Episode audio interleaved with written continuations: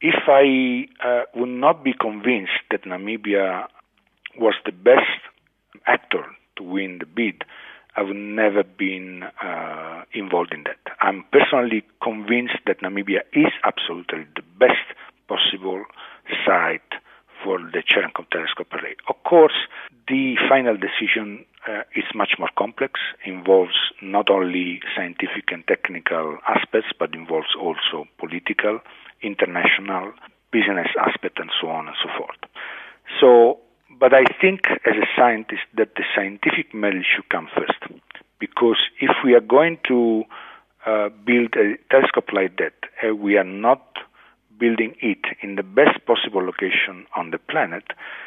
then we are not going to give a good service to the community. So I think that in the end, the scientific and technological merit should come always first, and we have to do the best just to manage the other business aspects of this uh,